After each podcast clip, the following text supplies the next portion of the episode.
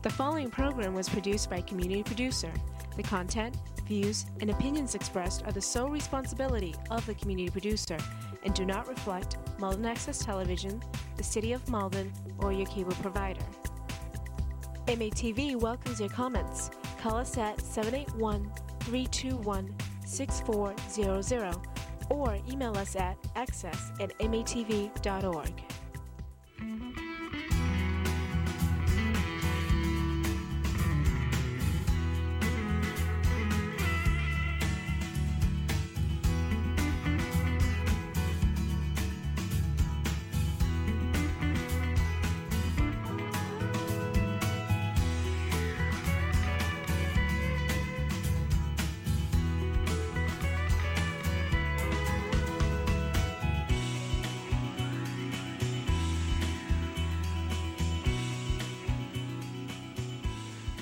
Hello and welcome to 02148. I'm your guest hostess today, Ed Lucey, and my guest is Adam Weldai. Thank you for having me. Well, I appreciate you being here. Uh, Adam, for those of you who aren't aware of it, and I'm going to ask him to tell us a little bit about his background. You're a Malden resident, of course, I am indeed. and you're uh, on the a member of the school committee. Yes. You've had some experience, I think, in your background in- in teaching in Malden. Yep. I'm right so far, and uh, you're currently the principal Yeah, principal of a middle school in Chelsea. Chelsea, and you've um, been there how long? I've been in Chelsea Public Schools for seven years now. Seven years. Yeah. Wow. And and um, I was trying to think back. You were actually be like a fourth generation Maldonian. Yeah, I'm trying to think. So on my mom's side, because my dad came here from Eritrea, Yeah. so uh, so I'm African American. And my mom's side, uh, let's see, one, two, three, yeah, yeah, at least fourth generation. And th- and and that's um, that's unusual today. Malden has been not only diversified, but but like uh, the, the the way life goes today, people move around a lot. Um, uh, I should also mention because I'm not that I'm so into into generational stu- uh, residents, but. His grandmother and grandfather were uh, neighbors of mine when I was y- uh, younger, and uh, so that I knew was the second generation. And his mother I met, near as I can recall, I do uh, some outside canning for uh, the Lions. And one Sunday I was down at CVS in uh, on Broadway and and Eastern Avenue, and a woman came by and turned and looked after she started to walk by and saw it was me and it was your mother. And she made a very generous donation to you. Oh. So you remember things like that, and now you that then you're the fourth generation. But, but uh, again, I mentioned his grandparents were from. Uh, I lived around the, down the street from them, and very close actually, and uh, they were wonderful people. And uh, Thank I think, it's in fact, I think your grandmother went to school with my, my brother, if I'm not mistaken. But that's enough ancient history. Um, you you recently announced that you're not going to seek re-election. Yes. How, how many terms have you done on the school committee? This is the end of my fifth term. Fifth term. Okay. And um, maybe to digress a little bit, um, the, the effect of, uh, of the coronavirus on the school uh, and the terms of dealing with the, the, the, the changes that had to occur, which were dramatic and, and, and extreme, real literally, where schools were closed for that period of time Yeah. the um, the effect now. Uh, uh, you you're not in the classroom now, but in some ways the administrators get all the, get the worst of, the, of it all because there's complaints not only from the from the school population but from the staffers sometimes. It's yeah. true. I mean, those effects are going to be, they're, they're going to exist for quite a while. I mean, I, what classroom teachers, uh, support professionals, social workers, uh, like what they're going through right now on a daily basis. Um, you know, people people talk a lot about learning loss, and, and for me, it wasn't really about the learning loss. It was about the the social change, and you know, kids kids came back, and and honestly, adults came back too, sort of not not with the same skill set that they had before of how to interact with people, how to um, talk out conflict, how to uh, deal with uh, immediate problems. Because for a long time, I mean, the virus is one thing. Then the next step of you know being on Zoom and being on the computer.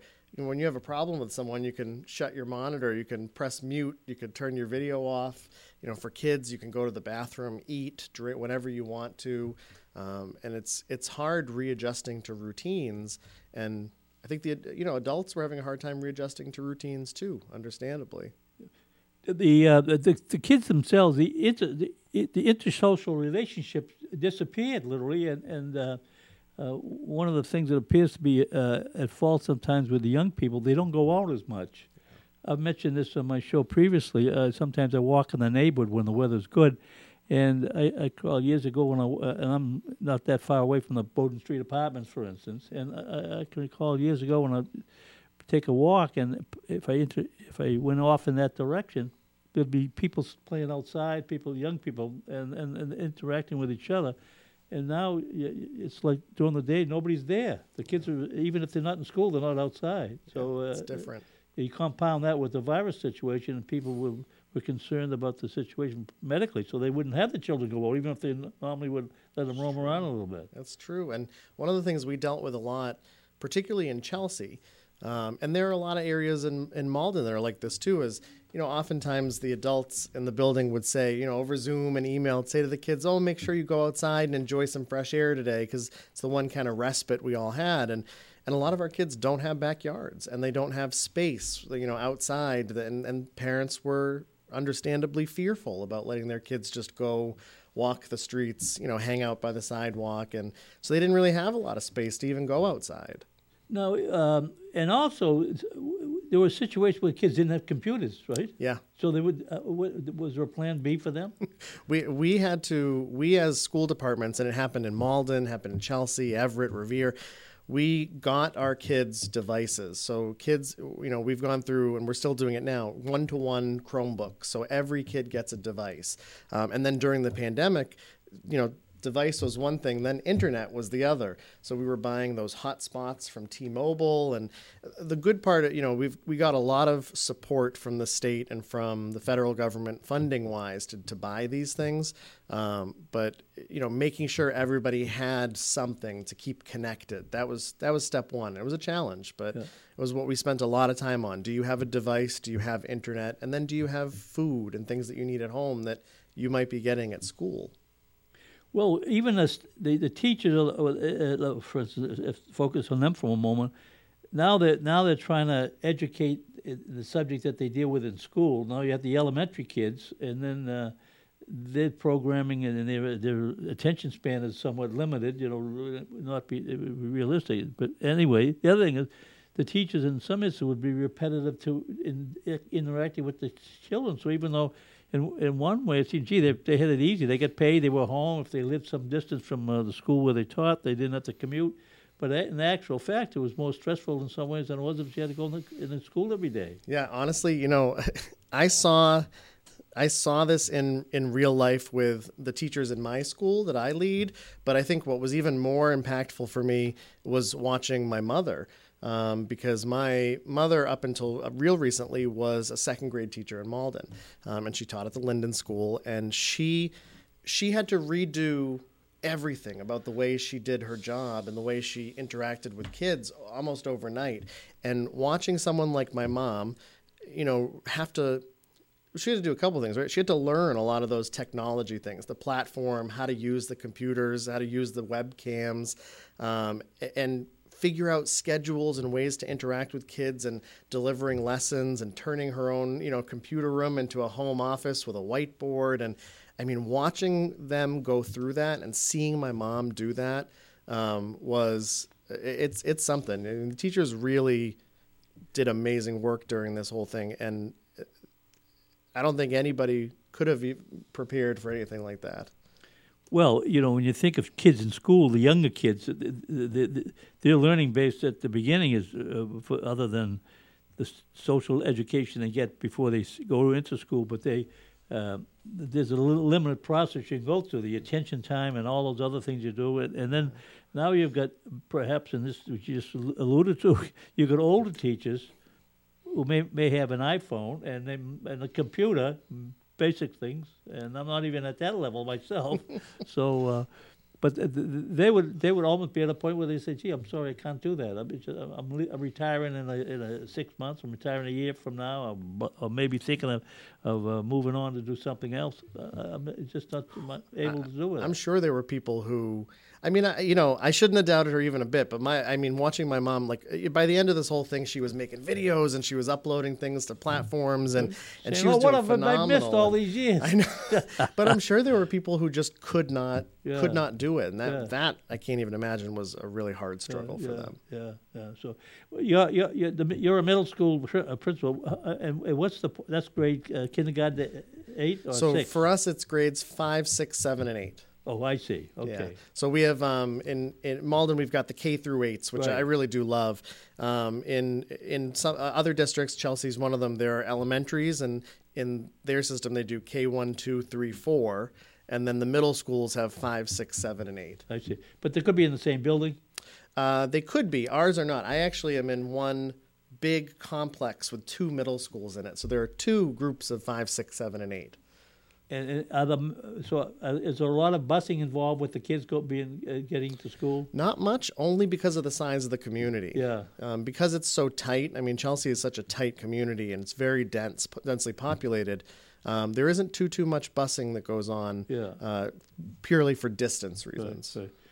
Having, but you also had taught the Malden school system before that. I I never actually got to teach here, which you know I went right out of college. Um, that was always my goal. I mean, when I was a when I was a kid, I always wanted to teach in Malden. I mean, that was that was sort of the dream. Um, and when I was in high school, I ended up joining um, the school committee as the student representative. Um, and you know, I was I was a real the opportunities that I had in Malden were amazing. But I met Marguerite Gonzalez, Arlene Sepatelli, and they really kind of gave me a nudge and said, "Hey, you could do this." And I remember going to my first school committee meeting and and thinking, "All right, I'll give this a shot." And I I joined the committee as a representative. And um, after I graduated high school and went to college, I wanted to come teach in Malden. That was always the goal. And what I never planned on, and I'm very glad that I did was running for school committee to be an actual member. Um, and a lot of that was because of, and I'm sure we'll talk about it, a lot of that was because of the, the amazing people that I had around me, like your son Greg. Um, but because of that, um, and because I joined the school committee, I wasn't able to teach in Malden. And so Oh, that's true. That, that's Yeah. ten years. Yeah, think, yeah, that's right. isn't that's it crazy? 10 years. yeah, my te- career kind of took me in, in a couple different directions. Oh, I see. that Okay. wasn't expected. yeah, yeah. Well, you can you can reverse it at the other end of your uh, career. You can go back into the classroom. yeah, yeah. Yeah, okay. I, you know, I, was- I was, uh, I'm, I may be thinking you're older than you are, so we won't go into that because, uh, but it's an interesting perspective because here you are involved in a school system. It's not Malden. You're on the school committee, so um, you're you've got the exposure to, to the schools as an educator, and now at the same time. You've got the exposure as a school committee person, hearing from people. Did you find that there was a lot of attention and requirements other than the, the meetings that you attend that you didn't expect to be when you get on the school committee? Um, you know, I didn't, I didn't expect the amount um, that I would want to be in schools, right? And that was hard as as someone who an, an educator because oftentimes, um, you know. When you have a little bit more of a flexible career, you can you can take time during the day and do a lot of things. Uh, but you know, one of the things I really wanted to do as a school committee member was get into our schools more. I had substituted um, when I was in college, I had substituted in our buildings, particularly in Forestdale and Salemwood. Um, but joining the committee, you want to go to you want to go to visit classrooms and you want to go to the events and read to kids on Read Across America Day and do all those things. And it's a tug and pull because you end up having to take time, you know, out of your job, your career, to do this other passion that you love. And so, aside from the meetings, that was the big thing that really surprised me was how much I wanted to get into the buildings, and I wish I could do more. Yeah. Now, uh, more than uh, this year, starting the year school, we had a strike. We teachers' did. strike. Uh, ha- has, did, does Chelsea have any issues like that uh, with, co- with contracts? No, um, Chelsea luckily settled their contract, I believe, two years ago. Um, that's something that, truthfully, for me, you know, sitting on both sides of the table, like I, I am an educator outside of the school committee. I also was lucky um, when I joined Chelsea as an assistant principal. Um, I became president of our union, so our administrators union, um, which is part of the the Mass Teachers Association. Um, you know, I was sitting on the other side of the table in Chelsea negotiating contracts with our superintendent, and um, so it, you know, I I love, I really do love working with. Um, our union working on contract negotiations up until this last one, which had a very different structure and tone to it. Um, contract negotiations were one of I really enjoyed it. It was one of my favorite things, and I, I remember saying to Jen Spatafora and Sharon Zyberg, who just joined the committee and had never done this before, "Oh, you're you're gonna love negotiations. It's a great chance to talk about issues and really get to the meat of like why people feel what they feel." Um, this particular one took a took a different turn than I I expected, but it's it's an, I like the insight. Like I was able to at least bring sort of my insight as someone who sits on both sides of that table uh, to that work. But it was it was a challenging October. When you when you're the you, you mentioned that you're you're one of the negotiators when you when you were teaching. Um, well, you're in administration. Uh, you you involved with the union negotiations.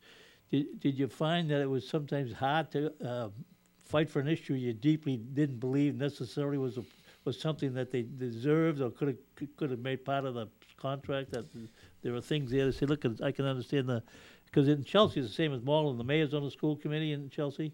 No, um, we actually don't. Chelsea's got still has the old um, town or city manager system. Oh, because they're in trustee. yeah, so so our school committee kind of operates very differently. It's oh, I see. Okay, Yeah. well, it, take, it takes the, takes the pressure off the members because they, uh, what can I do? You you're talking to the wrong person. That's interesting. Uh, um, well, anyway, that- so the so they had the strike, but it was only lasted a couple of days. One- Uh, just they- one day. Yeah, they settled. They settled. I think the, was it two days they didn't go to school because they just had a. just the one. Oh, they went the next Yeah, day. Yeah, yeah. luckily. But Malden had Melrose. Was, there were several other local communities in this area. There was, and there was It's some definitely a movement across the state right yeah, now, and it was a, a contentious uh, issue in some some communities. Um, and now, after settling all that with the teachers, now the bus strike. Now the bus drivers going on strike. I saw yeah, that. Yeah, I yeah, saw that. Yeah, so uh, the um, the the the net effect uh, of your all you've experienced um, from both sides of the table. Uh, how much has changed in the school system that you can uh, separate from whatever happened because of the coronavirus in in the years that you were on the school committee? A lot, honestly, Yeah, a lot. yeah.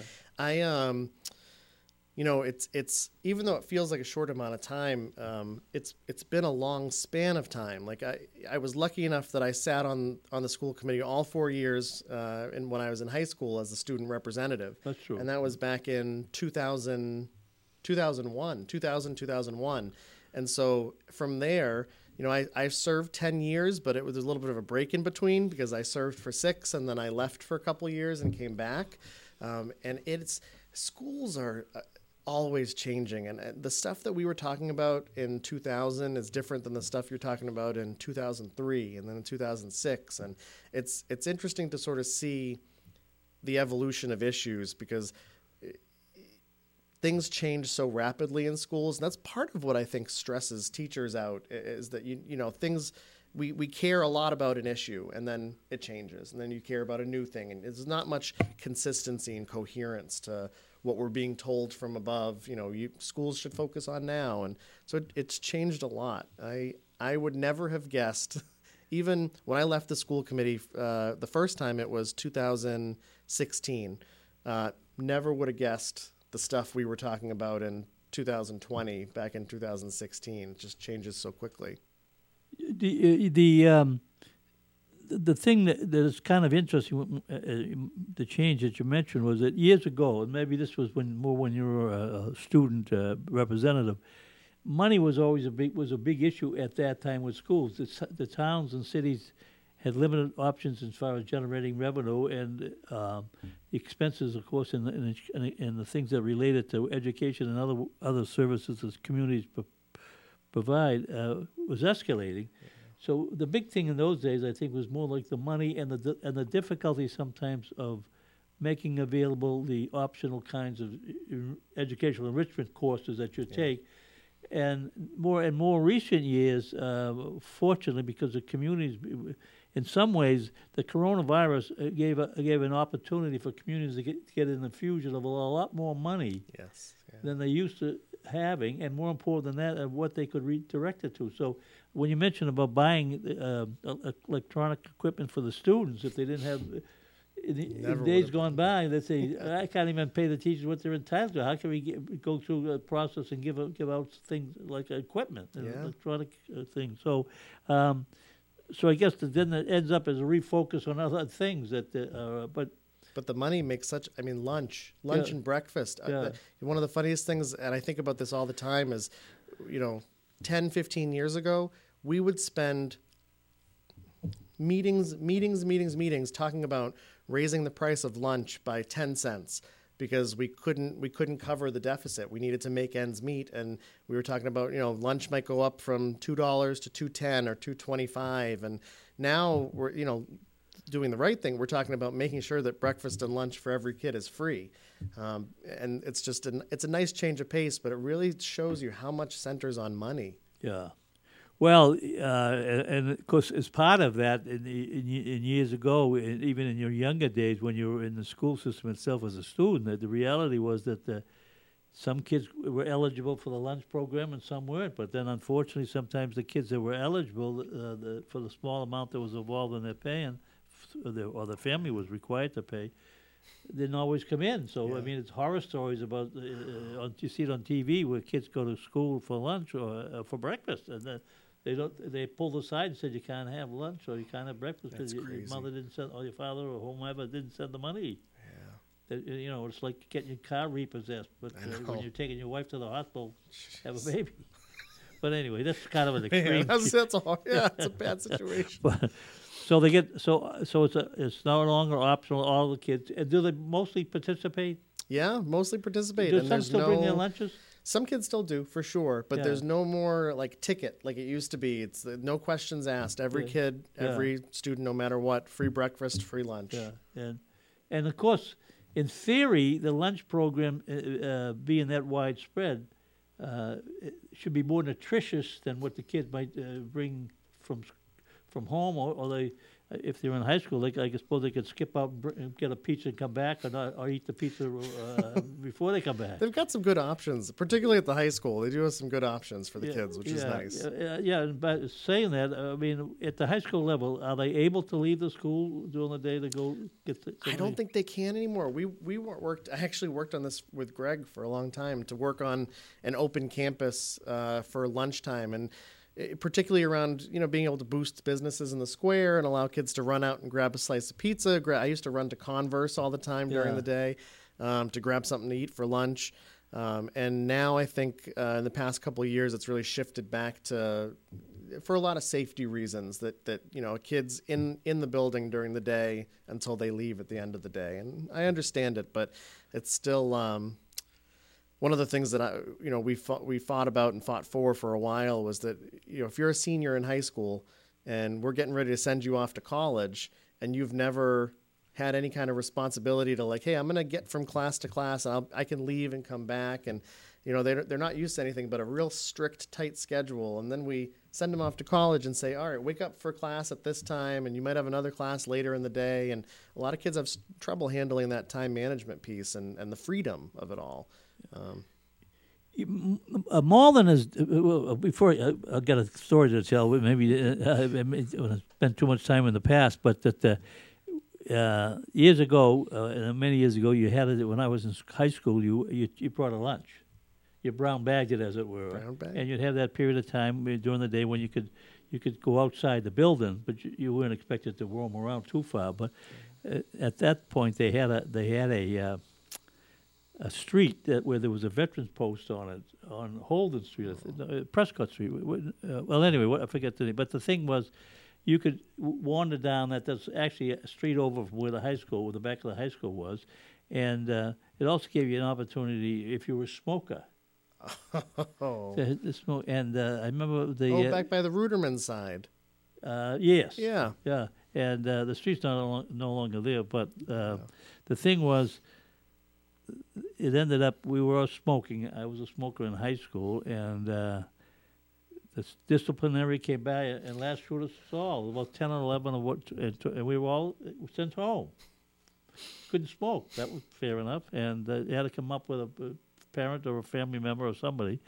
And uh, so I came up the next day. But the reason I'm telling the story that I thought about one drastic changes that uh, sometimes occurs in this, and in schools uh, they're more constant maybe than any, any most other places, is that when you had the, the talk with the uh, it was with the, in the principal's office at the high school, he asked you what what uh, what church you went to, which I didn't think that that made any difference in the world, but. Uh, the thing is, uh, um, I thought, gee whiz, if that were asked today, did the Civil Liberty Union be bringing suit to be on the national TV? But anyway, so getting back to the reality, Malden and Chelsea, just to maybe kind of uh, um, diversity. Malden's very diverse, Chelsea is, but I don't think it's diverse to the same same dynamics, is it? definitely different dynamics. Chelsea, you know, um, it's very diverse, and a lot of the issues uh, that our communities face are very similar, and a lot of the, um, you know, the way in which the kids in Chelsea grow up is similar to the way that I grew up, and a lot of my friends grew up. Um, the population has shifted a lot. Uh, I remember when I started working in Chelsea, um, my my great uncle Lewis um, had said he said to me, "Oh, you, you're gonna have a lot of Jewish kids, huh?" And I said, Maybe. Ma- Way back, way back in the day, we would have. The only real Jewish thing left in, in Chelsea is, is Kate's is still open. Uh, you get your, your pizza bagels, but there's a beautiful temple right next to uh, the school that I work at now. But it's a used for housing, for which is awesome. Um, but the population in Chelsea is really majority um, Latinx, Latino, and uh, there's a lot of breakdown in, in that. Right, like I have a lot of kids from El Salvador and Honduras and Guatemala, and but um, it's diverse in a sense that there's a, a majority minority population, but the the majority of them fit into the, the the Latinx umbrella. So there's but there's a lot of cultures and a lot of um, differences that make that really exciting and fun too. Now, would you know approximately the population of Chelsea? I should. I think it's around thirty thousand. That would be less than half of Malden. Yeah, it's not. It's definitely smaller sized. And and uh, you have a, a middle school principal, and you have two middle schools. Uh, do you have any idea of the, the school population of Chelsea? The school population in Chelsea, let me do some fast math in my head 1,000, 3,500. It's probably around 5,000 kids. Well, that's that's pretty good size. Yeah, so you always have a very lot of young densely family. populated, yeah. because I don't. I think Malden's uh, six thousand. 6,000, about 6,600. Yeah. So and it's only half the size of Chelsea. Wow, that's that. So you can t- the, the the the age spread between Chelsea Mall and big. Yeah. The uh, um, the other factor too would be in terms of the the schools. Um, you, Chelsea uh, was assumed that because the economics would be have much more federally funded students or uh, housing uh, issues in, than that city than Malden. Or, Um, no, it's honestly it's pretty similar. Yeah. I mean, we deal with a lot of uh, we deal with a lot of transiency, and a lot of times, you know, in a place like Chelsea, a place like Malden, Everett, families are getting priced out of their apartments all the time, and so we we we have a lot of kids who move, they get priced out of Chelsea, they cut they come back after a certain amount of time. Um, you know, we benefit from a significant amount of state and federal funding, which is great. Uh, Chelsea receives a lot more than Malden does, um, which you know it, it's it's you could see the difference in terms of you know the, the programs and the amount of staff that we're able to hire. Um, but luckily, the the housing the housing issues are actually pretty similar. So it's luckily and not luckily something that I think someone from Malden has a good lens on, and we can deal with how to help families when they're displaced or need to find housing or are looking for ways to not interrupt their kids' lives. When you know you might get bounced out of um, Chelsea and have to move two streets over into into Everett or into Revere, and you don't want to upend the kid for, for the whole year just to because of that switch. And so we, we do deal with a lot of that. now, the undocumented problem is that much of an issue in Chelsea? Yeah, it's it's a it's a big problem in a sense that um, it's a big problem in a sense that you know when we're filling out the census because you need to you need you know a lot of our funding federal funding in particular comes from the census reporting um, and a couple of years ago when we were trying to do the census, and actually this happened during during the COVID vaccine time too. Um, you know, we would have people going door to door, and they did it in Malden too. They had people going door to door, knocking on doors to help fill out the census because the more accurate count you get, the more funding you'll get when you know that you have more people there. And f- for a lot of right reasons, a lot of people don't trust the government. And so when you have people knocking on your door asking for your information just to be counted, don't worry, they're, they're not going to trust it. And um, so they employed a lot of us. Uh, they tried to utilize us as school leaders in Chelsea and teachers to reach out to families and say, no, these things are okay. You can trust this. We could really use your help with this. Um, you know, we I remember making a video um, during the when the, when the vaccine had come out, um, making a video with some with some other principals and teachers from my building to, to encourage people in the community to get the vaccine. Like we did it, we did it too. It'll keep you safe. It'll it'll help get our kids back into school, and because there's a lot of distrust, um, particularly when you're undocumented, around what what can you say and who can you who can you talk to. Uh, now that's interesting. Now, did you have to, you must have had some teachers or some administrators or, or, or non-professional people within the school system who didn't want to get it vaccinated? Yeah, yeah. Were they were they uh, did it affect their employment? Not, uh, not initially. No, I mean it. Every system, every system kind of went back and forth with how they were going to handle this, but no, not initially. Did it become a union issue? Yeah. Yeah, and and yeah. most things do.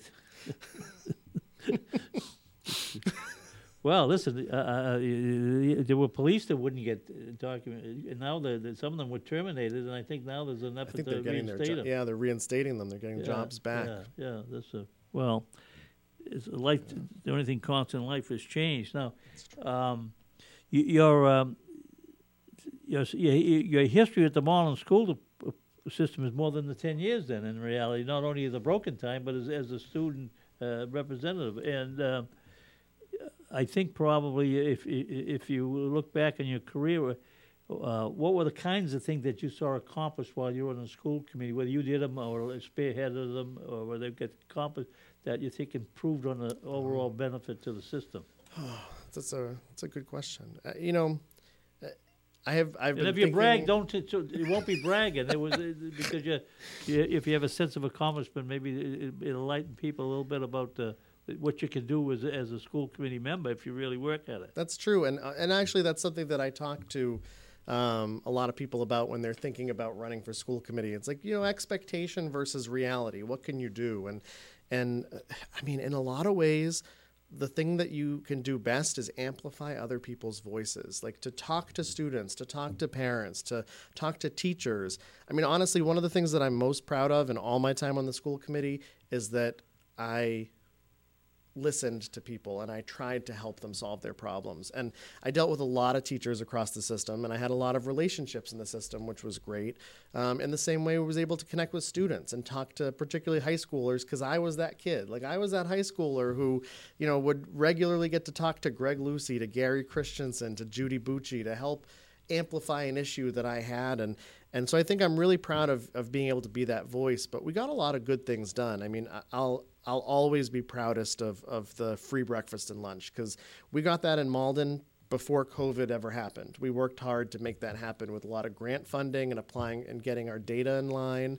Um, you know, I'll always be proud of the social emotional supports that we were able to do from uh, launching our first bullying prevention committee and working on getting more adjustment counselors and social workers in the schools.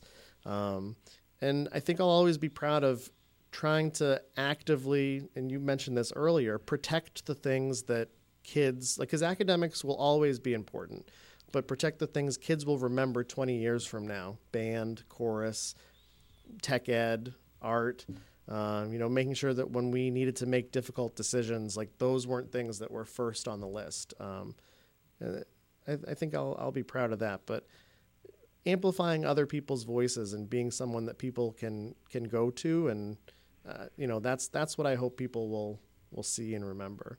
The being in, for instance, in Chelsea, uh, since you get a, a lot of um, people who are new to, new to this country, certainly new to Chelsea, the communication level. Uh, uh, do you have a lot of um, issues with the kids because of their home life, the the fact that they uh, uh, there's a, there's a, there's struggles there where the people either have to be um, forced to send the kids to school, or the kids don't go to school, or you have to the truancy is level, or that sort of thing. Um, I mean- it, it exists. Yeah. I think the real challenge, Do you especially speak Spanish? I don't. I don't. And Oh, you don't? Oh. yeah, I oh, I made uh, I made a real interesting decision as a seventh grader in, in the Malden Public Schools to take French, and made it through high school, middle school, a couple years of college. So I could do okay when I'm speaking with Haitian Creole families, but I never I never picked up Spanish, and I should. But uh, it's our it's our parents. The the border is a lot of our students come and are able to be multilingual, and that's a, an amazing skill that will benefit them. But a lot of our parents have not learned English yet, and being able to communicate with families, the importance of getting kids to school, being a partner with their educators. That's that's been a barrier that a lot of educators I think face is making sure that you're communicating and really working in partnership with families. Yeah. The, um, the you, you have in the course of a school year um, uh, issues in Malden about uh, a turnover of, of, of students. They, they like I say, they move and uh, you lose track of them, and you find out that they haven't been transferred to a school out of the school system to another community. Yeah, to another community, to another country, pa- Yeah. possibly. You know, we have a lot of influx of students. You know, when when natural disasters happen, um, it could be Puerto Rico, it could be Haiti. We have students who who come, and it, it happens all year long. Superintendent does a little enrollment report. Uh, it's something that Lenny Iavino asked for back then. It's, it's continued, and every month we get a report, and it, it changes. It's never the same month to month. Kids leave, kids kids come. It never stays the same. Yeah. Um, one big difference, I think, probably with the population of the two communities is the number of students. Chelsea's in the in the in the uh, northeast uh, in the, in the charter school system, Yeah. And I I would I would think they don't have the kinds of enrollment at the that Malden does. Right? In the charters, Yeah. No, it's it's they have they have more options, which is you know because the Excel charter is there, um, Pioneer charter is there. There there are a couple more options for kids to to choose from. And up until recently, they had a pretty active parochial school system. Um, St. Rose's going in Chelsea too. Uh, so there were a, there were a lot of options, but uh, it's it's moving from elementary to middle school, that's when we would always lose kids. They'd try to apply to a charter, and we would go talk to elementary kids and say, "No, this is why this is why Chelsea Public Schools is a great place to be." Um, I was thinking when um, in today about the the school. I can recall years ago there was a, a, a tremendous effort on the part of Malden to, to, to build new schools, and there were. There was a huge uh, budget made available. And, and, um, and one thing they probably should have done is not sold not sold off the Yes. uh, Maplewood School because the, Or the uh, Emerson. yeah, well, Yeah. uh, yeah, that- but but especially the Emerson after they learned that uh, selling off the uh, the Maplewood School was something that they could have used at a later date. But Oh, uh, then what happens is you get 20 years down the road after you build the schools, and now you start to have Not maintenance new. problems, Yeah. and and forget about uh, expansion of population within the schools. But uh, are you now at a point in Malden where some of these schools that were new and were, with a pride of the community years ago, We're now at the point where it's, it's a, they're, ex- they're expensive to maintain? We yeah we I think we hit that honestly I think we hit that like 10 years I think Yeah. 10 years in uh, Yeah. we started seeing a lot of expenses that we didn't anticipate I mean the city has been amazing to us um, and particularly under Mayor Christenson he's he's paid a lot of attention to uh, facilities and maintenance and so we've you know all the routine stuff we've gotten new roofs in all our buildings all the ventilation systems but it's the the little stuff that you don't think about that you know, almost 10 years in our buildings are not as strong as they could be Yeah, and, and that's that's an age thing and a lack of attention, probably a combination of the yeah. two. Is, um, is Malden anticipate? Are they looking at all maybe to build something else here? we talk about it all the time i don't know how feasible you know we've we've talked about um, you know the forestdale school has a an area that was designated in the blueprints way back when to be an expansion if they ever needed to build but we'd have to really pay for it ourselves um, you know we've talked about building at the early learning center um, you know people were talking about you know one of the a couple years ago, and I'm glad they didn't. But when Chevrolet was thinking about closing down, everyone was like, well, "We got to scoop it up and, and move quickly so that we have more." But we we we definitely are going to need more space at some point. Yeah. Do you, uh, now you, you mentioned uh, your time on the school committee, which really is closer to 15 years than 10 years. Yeah. Um, and, and it is 15 years counting school time. Um, do, you- do you recall uh, approximate, uh, you, what was your graduating class? Do you recall? 2005. Oh, the, the number? Yeah, Uh, 400, about 400 kids. which is what it is now. Yeah. So we're down to much lower, and then it's been going up. We lose a lot of students. Um, we lose the majority of our students moving from eighth to ninth grade. Um, because there are a lot of high school options for Yeah, our kids, right, which is right. which is good. I mean, honestly, at this point, if we're going to be paying for the Voc as much as we're paying for the Voc, we want we want kids to go there, and we want uh, we want them to accept our students. But yeah, that's when we lose a, a- the biggest bubble of our kids. My, own observation, which for what it's worth is probably not much, uh, uh, uh, and I think um, with, th- th- there's a lot of criticism directed at the charter school, and and I think it's as much to do with public relations as it as it's done with some other things. But I, I do think that um, the way they calculate the formula is is is not fair. I think in, in a lot of ways, the amount of money they're given for each student from a community is far more than they really pay if you re, if you relate the the cost of educating a student that goes there versus if they go to a public school. Be, for a number of reasons. One in particular is if there's if you're in a, a high a special needs requirements in, in the public school system is a, an expensive proposition, and it's not really a factor with charter schools, and so, but they're treated as if they, if their their costs are the same, which is, which I don't think is fair. But it's expensive to the cities that have to pay that that share that that's required. But uh, you nailed it. Yeah. but politically, that's not likely to change. I don't think. No, I don't think so. It it it it should, but it's I don't think it's likely to change. Yeah, because I, I uh, one time I got some figures, and uh, for several communities, as far as their, their this the budget requirements of the community to uh, to uh, send the money to the charter school, and as much as Malden pays, Cambridge pays more because their cost of students is higher, and they were there was about a twenty percent difference, I think, between Oh, for yeah. per student versus what we pay, and we will pay more than some other communities. Yeah. And uh, so, uh, but again, um, I think th- um, I was trying to think. I, I saw figures one time how many Malden kids go to charter school, which is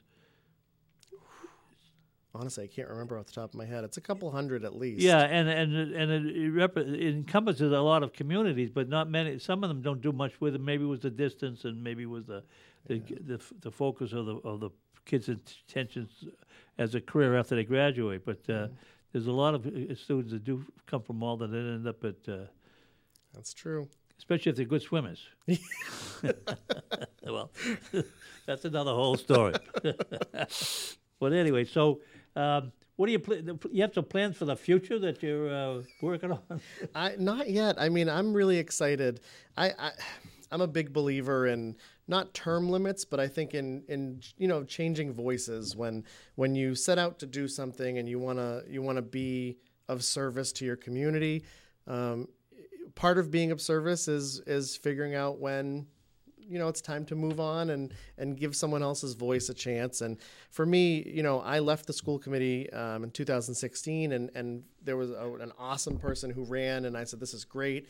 And i was hoping that she was going to stay longer and um, you know when she left and no one stepped up i said all right i'll i'll, I'll step in and i'll try to help. And um, it, it was it was a good time to transition out um, because I think someone else's voice could use a chance. Because one one thing I have learned here is that you don't need to have your name on a ballot. You don't need to hold an office to to do something important in Malden. I mean, there are a lot of people around this city who love Malden and who give back in tons of different ways. And I think what I'm most excited about because after all this time, I'm I think I'm good on going to the meetings regularly and doing that hard that piece of the hard work. Uh, I'm looking forward to supporting my colleagues like Jen Spatafora, like Mayor Christenson. I want to support them in the work they're doing, but I'm looking forward to finding a new way to give back to Malden because I, I love it here and I love all of the opportunities that I was given as a kid, and I want to help find ways to be that person that helps more Malden students like I had all of those supports around me and and it's just a good time in my life too I think to to scale back a little bit and focus a little more on family and and what I want to do and and let someone else's voice be up there and take some votes. Well, the the um, the interesting thing is, in politically, um, things changed a great deal. Number one, in, uh, uh, more recent times, if you're campaigning for an office, uh, the door-to-door uh, type of campaigning, even if if, if it's not a, a citywide venture and, and, and the person. Um, is not the same. Number one, people don't answer the door. Number two, they're true. not home. They're not home during the day. That's true. Uh, number three, um, in many instances, uh, if they if they have someone coming to the house, the person iPhones them, uh, no, notifies them they're outside or they're down the street. So if someone rings the bell, they don't have to answer the door because they know it's not anybody they expect to be there. So Yeah. the the campaigning it gets less personal.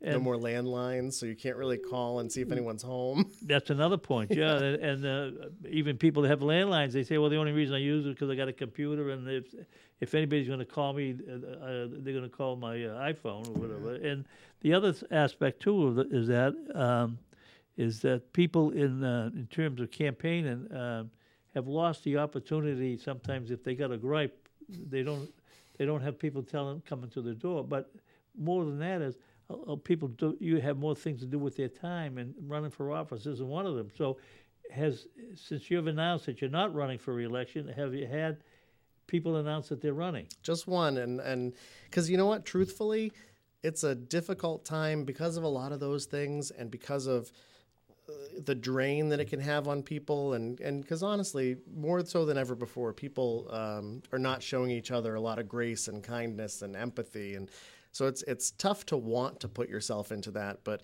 um, there's one one candidate so far uh, who's announced I don't know if she's you could pull papers I think yesterday I don't know if she's pulled yet but uh, her name's Elizabeth Horty um, she's awesome. She's a, a, a school. She works. She works in education. Um, she has two boys at the Forestdale. She's on the school council there.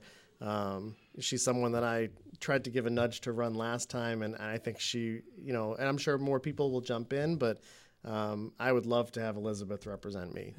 Well, the um, the, the thing is the um, um, Ward Four. I think that is an example that uh, um, t- uh, two elections ago, the, the incumbent Lenny Ivino um, ran for re-election. He had an opponent, and then two years later, for his own reasons, he didn't run again. And the the person ran in, in that previous election ran and ran unopposed, Ran which in years gone by was pretty unusual because there was always other people that were sitting on the sidelines. Maybe they were friends of the incumbent, so they wouldn't run against him or her, but they would run it if it was an open seat.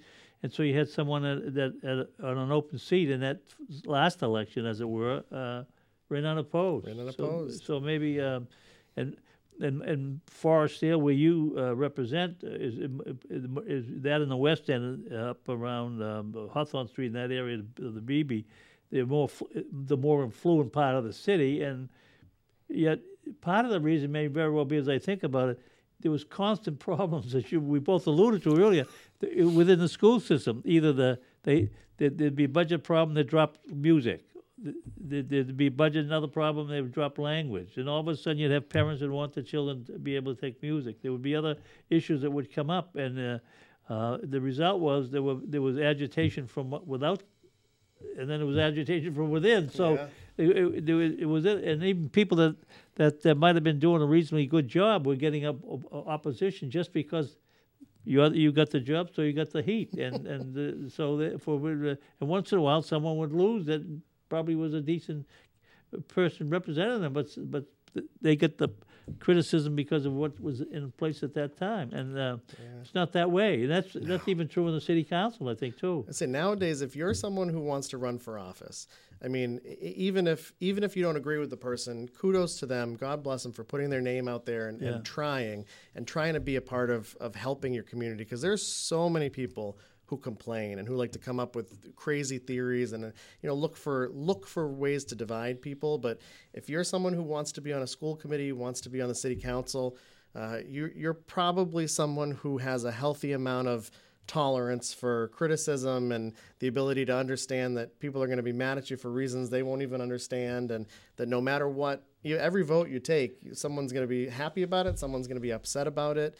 But it's you know are you willing to put that effort and that time in and if you are that's that's good for Malden Well, on a, on a broader basis, um, some states have gone to extremes in, in revisionary efforts with education, and some of those issues uh, it, they're really kind of hard to fathom. Where they've they've literally taken um, whether it's black studies or uh, issues that involve gender uh, identification, even other kinds of things that are a part of everyday life. They've uh, they've made it a, a, a, state policy based on the thinking of the people that are elected. Uh, not not just down in the south where, where the cultures have been maybe different because of a lot of different reasons, but Florida, for one, is a, in the forefront of that. Is that eh, not in, eh, is that expected, or do you think that's going to get worse?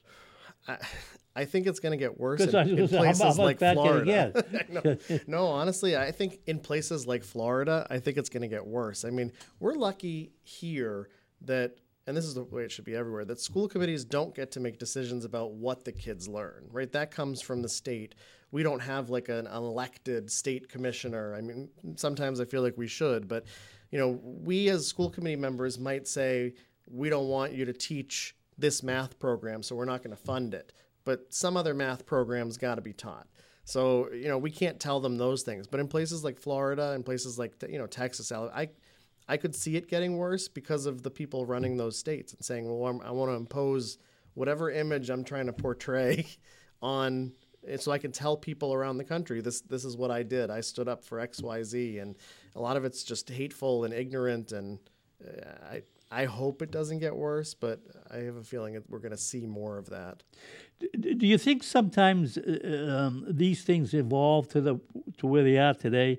is because the person whose political career is the one spearheading it feels that maybe they don't really believe it, but they think it's a good politics to get votes, whether they're thinking about perpetuating themselves in office in the state that they're they're uh, running, or they envision themselves as a national candidate if they can harness that kind of thinking nationwide. Uh, because you want to uh, what's the common sense? Uh, uh, one, one thing I think I think about, and I've collected it, and I haven't as yet talked about it in the show, that as much as there's been uh, historically been a, um, prejudices and discrimination and all other kinds of anti things against people of color, that it wasn't just down south. It happened in Florida. It happened in Oklahoma. It happened yeah. in, in, and it didn't happen 150 years ago. It happened in the 20s, as recent as that in, in Florida. And Yet, with all the with all the history that that they want to take out of out of uh, circulation,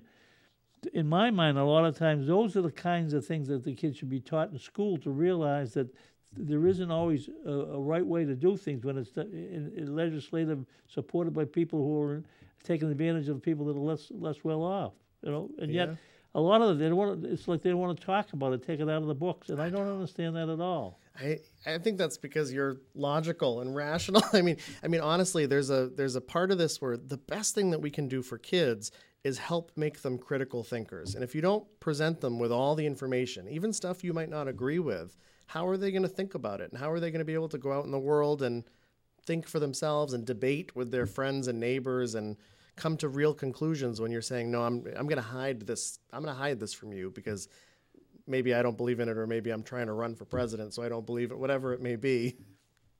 That's a real challenge. You to run for president? Oh God, no! I'm talking about what's his name down in Florida. I'm trying to. I'll give you. A, this is a little different from uh, uh the. Uh, the, uh, we just talked about it briefly before the show. It's getting away from the local stuff uh, about the trial that just ended in New York, which was a s- civil trial and not a criminal trial. And and uh, I actually got a phone call before, just before the show from my son because I had left a message two days about my prediction about that, and it was totally wrong. and I asked you about it, and you were totally wrong. I was totally wrong too. And and so the only explanation is that must be that the the loser of that of that trial, uh, uh, Mr. Trump or former President Trump, is that. Uh, the people in New York don't like him. that could, that certainly. so nothing to do with it. the facts. They, yeah. just, they just don't like him. Yeah. But uh, I'll, I'll, I'll give you one other thing. I make a prediction. I, I don't I won't go over to Encore and put any money on it, but uh, I don't think he's going to be the nominee for the Republican Party. I. I want to agree with you, but I think he might be, and that scares me a little bit. I well, I just can't. Be. I can't see where um, um, he could get nominated and, and get elected if he couldn't win uh, reelection when he, in theory, had had the office and had the had the issues and uh, on paper he had That's some things that were in his favor. But obviously, by being president and having to do what he said he was going to do, and do and sometimes do something that opposite that, he also showed up that it, that he wasn't always what he was. But Yeah. uh, anyway, I, I, I'm inclined to think that. Uh, I can't imagine how the, the people that go in the booths in so many cases, individually, even if they agree with them, would say, "Can I put this person back in the um, president of the country again?" Let's. I hope your prediction's yeah, right. yeah. but- Well, then if you you got to put your money up, you have to go to true. Encore and put the money down. so, um, what are your plans now? You you got all that extra time, and fe- which, one thing I haven't really touched on, it, uh, you mentioned about the state being involved in Chelsea. Uh, Malden some years ago, of course, ch- changed an elected uh, school committee from ward-based to uh, at large, and um, then they kind of switched back to, to ward-based, uh, but they added the mayor as as the chairperson. So that that I think has also made a difference. I would say in terms of because even if um, people having a disagreement on the on the school committee, and and you mentioned was when you start the conversation, so much of what went on years ago was lack of money. Yeah. and it was it was it was a definite stressful time for if you were employed in the school system and if you had a vote on the issues as, a school committee person then maybe that's the reason why you don't have the, the level of competition currently because people are reasonably satisfied even though they don't always agree what's going on but having the mayor as a chair of the school committee presumably would make it a little easier to kind of focus on the things that the city can do because you know in, advance this this is the options we should be considering. It could and if be. you get someone like uh, Gary who's reasonably to talk to, then maybe you can get some input. It- That's true. yeah. I mean, it could be. You know, I, I, Greg and I used to talk about this all the time, and um, Walter Mulaney's yelling at me somewhere out there because I, I don't love the ward-based system, and I, I said to, you know, I, I, I do think that I go back and forth, but I do think it made more sense when it was a five-member at-large. Um, because it's tough. Like we've had wards where people run unopposed, where we've had wards like Ward Six where there was a write-in because no one ran. And the interesting part about the, you know, we're lucky that Ward we've got one, same Gary. thing. Ward one, same thing. And and we've got Gary, and Gary is great, and he's communicative. But uh, even Gary doesn't want to be on. Uh, you know, he wants to sort of have the mayor's position off the school committee because it's a weird conflict of interest. It's you know, I give you this budget, and then you all have to debate debate it with me, and it's it's weird, kind of having that that odd cross. And you know, we're lucky that we have someone communicative, but it might not be. You know, uh, one day it won't be, and and what happens when that person's not? And so it's it's it's a it's a different system. It's it's weird because you see different in every community across Massachusetts. You know, I'll give you a little bit of before we end the show, a little bit of trivia.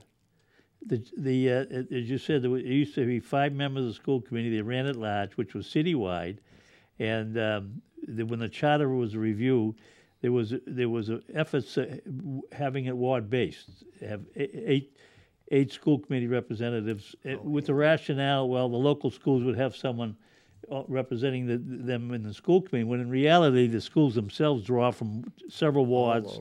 And someone on in any any ward at all. So it, that was no logic. And so when they were going to put all the, uh, it happened when I was in office, by the way, and uh, it ended up that uh, Walter Mulaney, whom whom you just mentioned, was one of the representatives from his. He, he was a representative from his ward. But in in fact, I I really didn't get involved at all. Uh, uh, I did made no no attempt to input my own thinking, which was as well intended it was going to be. It wasn't sensible because school education is a citywide issue, not waste, not a ward-based thing.